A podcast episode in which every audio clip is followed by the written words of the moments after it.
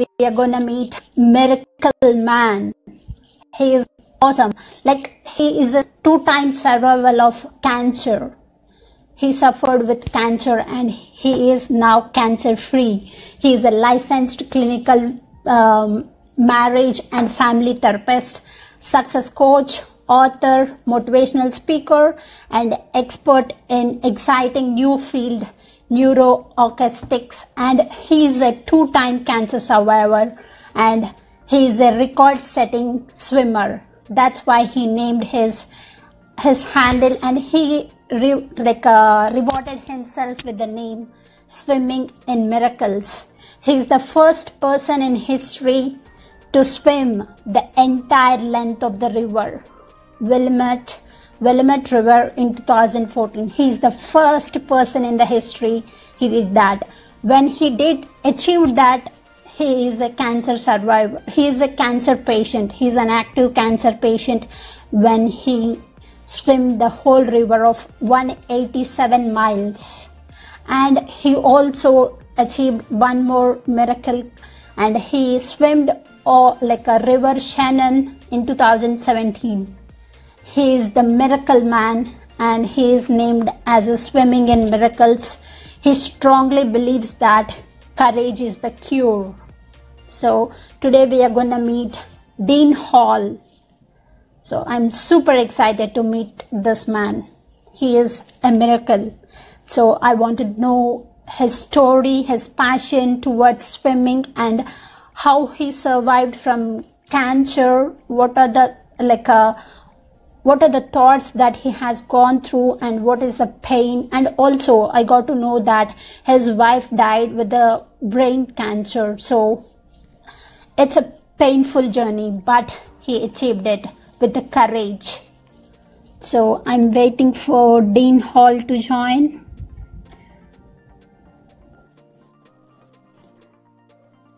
Hi, Dean. Hi, how are you? I'm great. How are you? I'm fantastic. Couldn't be better. Can you hear me just fine? Yes. Okay, good, good. It's a little bit la- lagging. I wonder why. Uh, that happened uh, like when I did last interview on Instagram.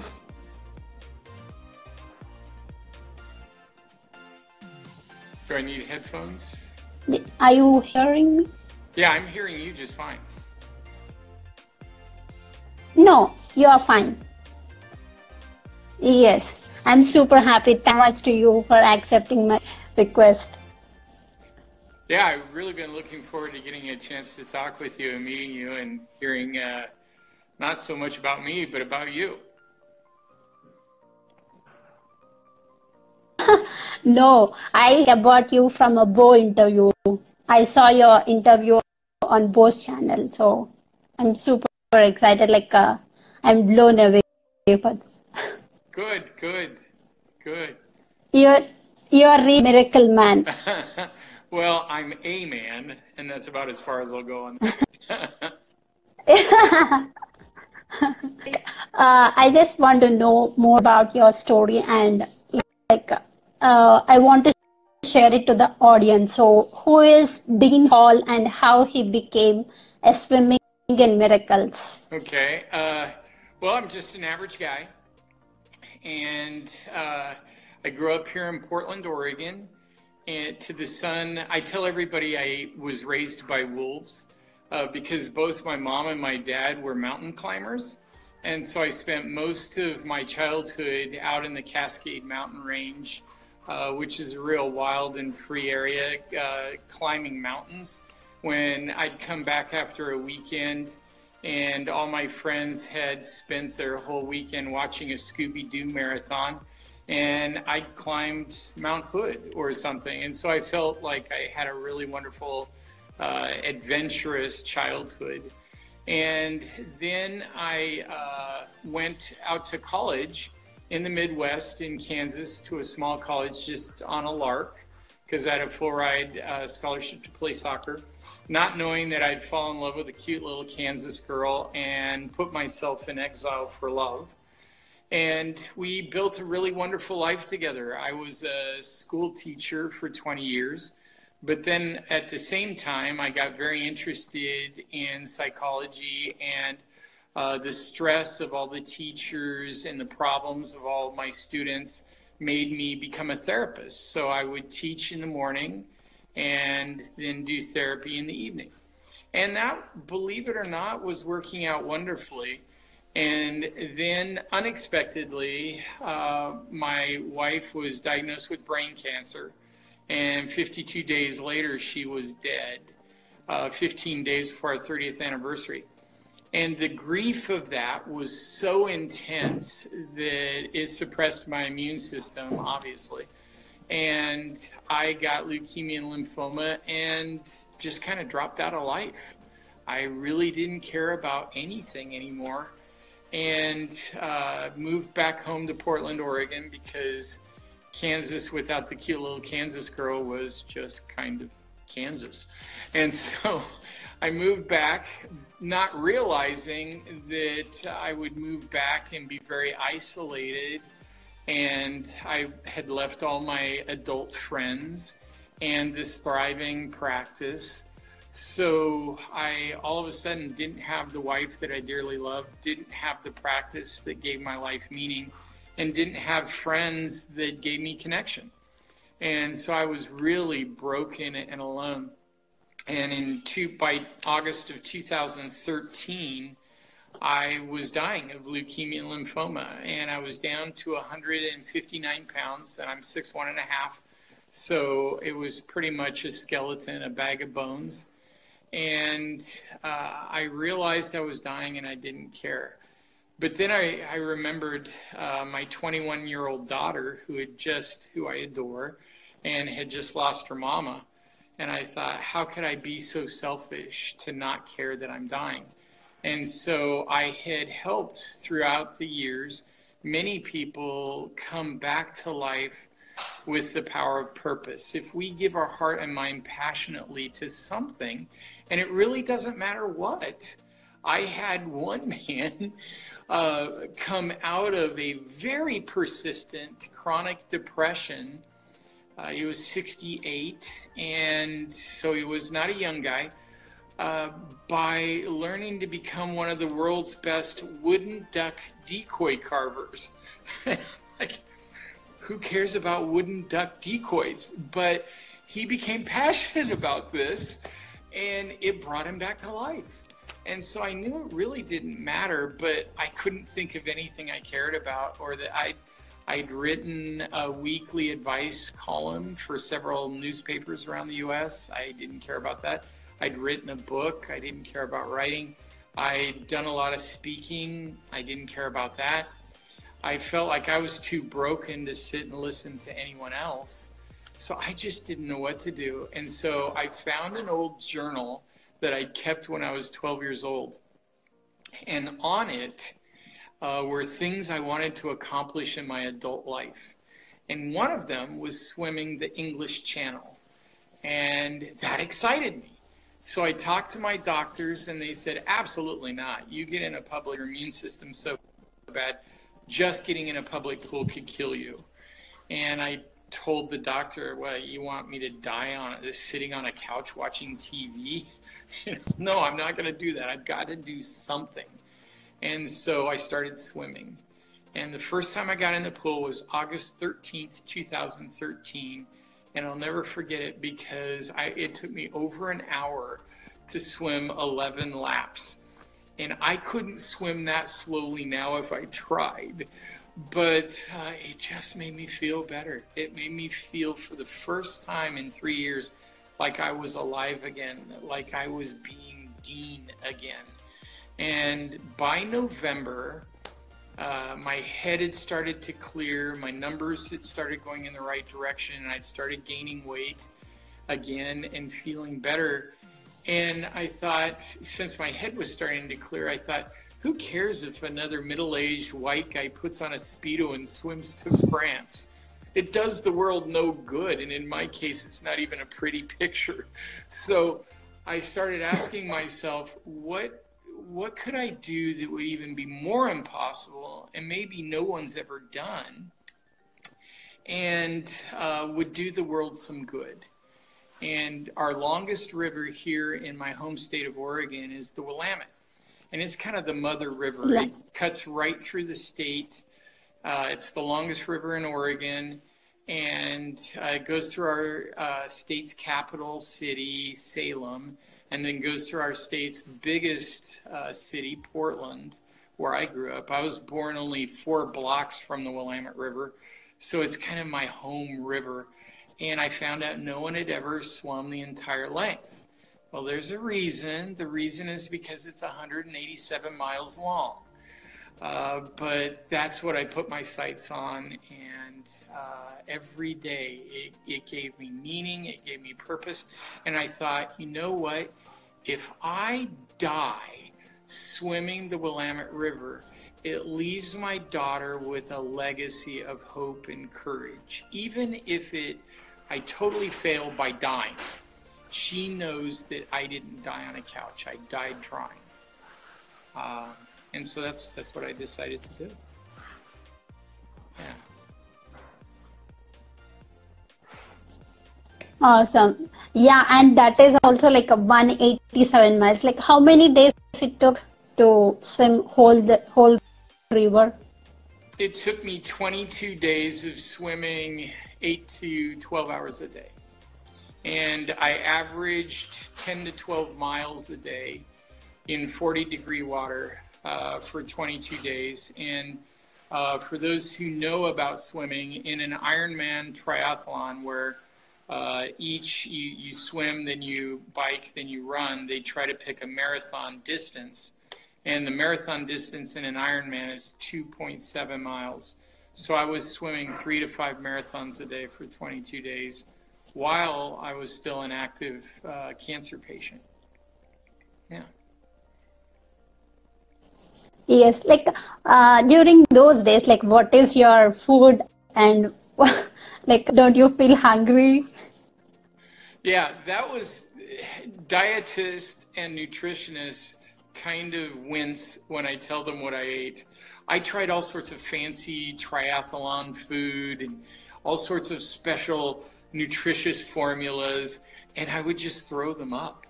And so I uh, ate um, just little Lunchables, kids' Lunchables packages of highly processed cheese and uh, crackers uh, during the day. And then there's a restaurant chain out here called Shari's. I don't know if you have those in Texas, but uh, they sponsored me. And so I would go and I would eat a full meal at about five or six, a full dinner, uh, usually steak and eggs. And then at nine o'clock, my stomach was growling again. And so I go back and do it again. I was eating around 10,000 to 15,000 calories a day. Yeah. And, and like uh, doctors will suggest you that you you should be like a be careful. You you should not do that. You should be like a slow down. You should like uh, go through all the chemo and uh, uh, so like uh, what are your thoughts on that? Or like uh, you broke all the rules that they put to you. I, really did. They were pretty frustrated with me for quite some time because i'd worked with so many cancer patients. I saw what the long-term effects of chemo and radiation were. And i unless i had no other choice i just didn't want to do that Am I suggesting people don't? Absolutely not. Uh, follow your doctors. Uh, but what I am suggesting, and this is a radical thought to most people, and I would t- I told my oncologist this, and he looked at me for a time, and then he started laughing. He's like, "I've never had anyone say that to me, Dean." I said, "What you don't realize is this is my life and my body, and I am picking you." to be on my team. I am not on your team. You're on my team. I'm the coach. You're helping me. And he's, well, I guess that makes sense. But they're so used to being almost godlike and never being questioned. Uh, that uh, that was kind of a radical thought, but that is the one thing I would suggest for every cancer patient or anyone that's dealing with with any kind of sickness is remember you're the boss of your life. Ultimately, you've got to be the one making the best decisions for you. And so think it through. Become an expert and get the experts uh, for whatever illness that you have and get them on your team. Don't just blindly follow a doctor and hope for the best. And I guess I'm, um, I'd like to think I'm educated enough to do that. I think maybe it's just that I'm difficult or stubborn enough to have chosen that. Um, but it worked out really, really well. I ended up, thankfully, not ever doing. I, I healed from leukemia twice and leukemia and lymphoma once never having done chemo or radiation. Yeah. And like, uh, as you mentioned earlier, you worked as a teacher in in your earlier days. Like, what are the problems you heard from the students? Yeah, uh, one of the biggest problems is a lack of connection and a lack of direction. When I first started teaching in 1984, uh, families, and this you got to understand it was a small town in the Midwest, so it's 20, 30 years behind the big cities, especially the ones on the coasts. Um, but uh, back then, uh, they were still highly connected to their parents. Uh, the last year I taught was 2002. By then, most of their parents had been divorced and remarried two, three, and four times. So they'd even lost their original grandparents in many ways and weren't very connected to their fathers. And uh, one time, the last year I was talking, I was talking about a wonderful time we'd had at family dinner uh, as an illustration to the kids. And only two of my students even knew what family dinner was. I said, you know, where you get together at six o'clock and you talk and you share what's happened during the day, both good and bad. And hey, there's Bo Hawkins. Um, and yes, Bo- I, uh, I was telling the kids about this wonderful time we'd had at family dinner. None of them knew. And I asked them, What do you do for family dinner? And they said, Well, we get in the car, we drive around to fast food places. Each one of us gets our favorite fast food and then we go to our rooms, eat our fast food while we're either playing video games or watching the internet. And I thought, wow, that sounds really depressing. And that was in 2002. I can't imagine what it's like now. And like, what suggested uh, to them, like, uh, as a therapist or as a good as a teacher, what you gave? What is the best advice you gave to them? Uh, to the students or the parents of the students? Yes. Uh, to, to the students. To the students is uh, really as fun as video games are, as wonderful as Netflix is. Um, you've got to have times where you're connected to your friends. So if you're going to play video games, play them with your friends. But get off the video games and just hang out and talk to each other. And one of the things I love about the UK is, and I noticed this even when I was a kid because I was on uh, a sports team that took us to uh, the West Midlands in England, and we played with kids in Wolverhampton and Birmingham and Manchester and Liverpool. And uh, the kids there would just sit and talk to each other at a pub. And I just loved that, even as a kid. But I noticed that again when I swam the River Shannon one of the things I just absolutely adored about the Irish is they weren't on their phones all the time. They wanted to talk to you and they wanted to tease you and give you a hard time, which I just absolutely loved. But they wanted to tell you their stories and have you tell them yours. It was and and that that kind of human relationship and interaction is extremely vital to health, not only emotional health, but physical health.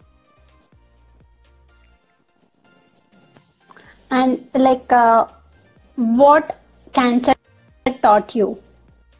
what are the most important lessons you learned through that whole journey? Wow, uh, boy, how long do we have? A day or two? um, there are three fundamental lessons that I learned. uh, the first, and I'll just try to be very brief with each one of them, and if you want to ask about one or another, you can. Uh, the very first, one of the things that turned my life around, and the whole reason yeah. I call my site Swimming in Miracles, is because uh, I, right before I decided to swim the English Channel, I was really having a hard time and feeling like everything I'd ever loved or ever tried to do was now gone or broken. And I ran across a quote by Albert Einstein. He said, uh, There are only two ways to approach your life. One is as if nothing is a miracle, the other is as if everything is a miracle. And being the deeply uh, spiritual person that I am, when I saw that, I uh, uttered out several profanities and slammed the uh, computer shut. And, but it, it, was what I call a Velcro quote. It just stuck to me. And a couple days later, I, I realized well, number one, Einstein's probably a little smarter than I am. And number two, what would happen if I experimented and gave that mindset a trial run? And so, even though it sounds really extreme, that's exactly what I did. And within two days, it had changed my life. Um, so, accepting that everything is a miracle. And the reason that I call it swimming in miracles is I found that what you look for, you find. And if you believe that everything is a miracle, pretty soon there are so many miracles all around you every moment of every day that you're actually swimming in them. And so that's why I called it Swimming in Miracles. The second thing that I found is we are all much more limitless than we would ever imagine, particularly when we're connecting like you and I are. Success is never a solo event.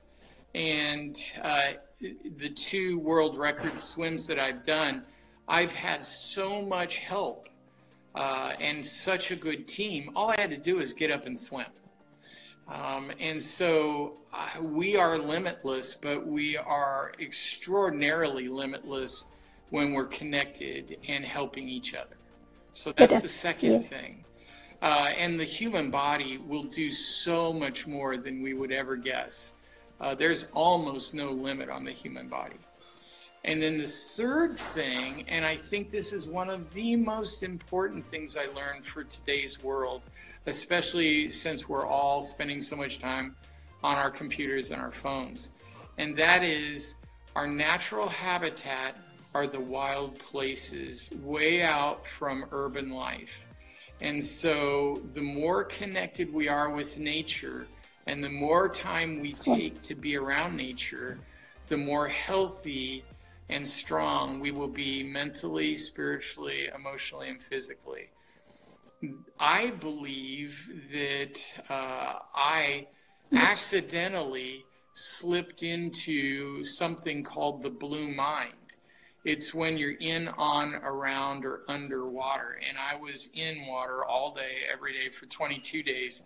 And I believe connecting with the essence of natural wild water every day is truly what healed me. So connecting with nature is really important. So much so that I still every week hike up into the wilderness by Mount Hood and stay one night, all night, every week, just to let my mind and body decompress from what I call techno brain and uh, become natural again, take a natural rhythm and state. So, those are the main lessons I learned. You mentioned in one of your posts like a vitamin N. Is that vitamin nature? Yes, yes, it is. And that uh, was coined by Richard Louv. Um, he's written several books on the therapeutic effect of nature.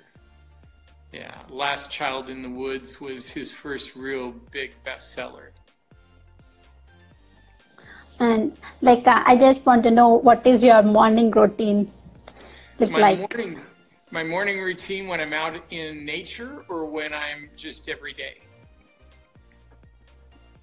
Just every day. Well, uh, I believe the very first part of the day and the very last part of the day are the most powerful moments in the day because what you do in the first two to 10 minutes sets your trajectory for the rest of the day. What you do in the last 10 or 20 minutes, you take into sleep. And even while you're asleep, your, your subconscious, the emotional part of the brain, is never asleep. And so, um, what you take into sleep grows. The subconscious will chew on it. So, I think the first part of the day is extremely important. What I try to do in that first part of the day, every day, are a couple things. The first thing I do is hug my wife and tell her how much I love her. Um, let me get my phone plugged in. It looks like it might be getting close to dead here. Okay, here, good. Um, and the second thing I do is uh, I think about what I'm grateful for. And that's really, really important, starting the day with gratitude. And I make sure it's not the same thing every day. Usually it's just something that just occurred. And maybe yesterday, it could even be something as simple as a good night's sleep or a wonderful home to live in. It's just something like that. And then what I do is I look toward my day. I try to treat each day as a treasure hunt. And I've got four things for every day. I'm looking for, yeah, giving, gratitude, growing, and grounding. And so I try to think about how I could find those, but most of the time I just say a simple prayer, something like, hey, give me the wisdom to see them and accept them and enjoy them when I when they're presented to me. And so that's pretty much how I start uh, the day every day. If you if you look at that, hopeless starts with an H, and then I used a two, and then an overcomer starts with an O.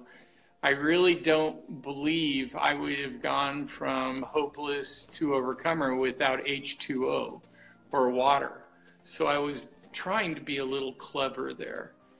And uh, if I hadn't had this journey with water and learned about the healing, accidentally learned about the healing effect of water, I probably still wouldn't be alive.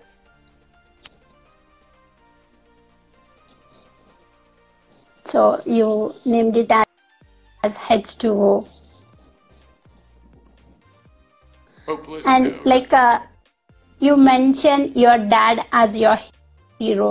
right. and uh, you can you hear me? like uh,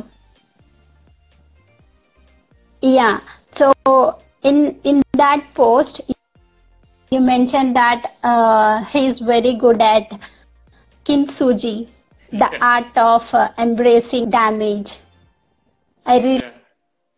really love that post Oh, thank you. Yeah. He, kintsugi he stood in the gap for me more than once. And after I lost my, uh, before I lost my wife, I, I never was very demonstrative uh, with my emotions, particularly crying. And I can't really remember ever crying. After I lost my wife, I cried all the time, and it was terribly for me, even though I shouldn't be, and I knew better. It, it was very embarrassing. And one of the things, and it made me feel very out of control and very broken, not to have any kind of emotional control whatsoever.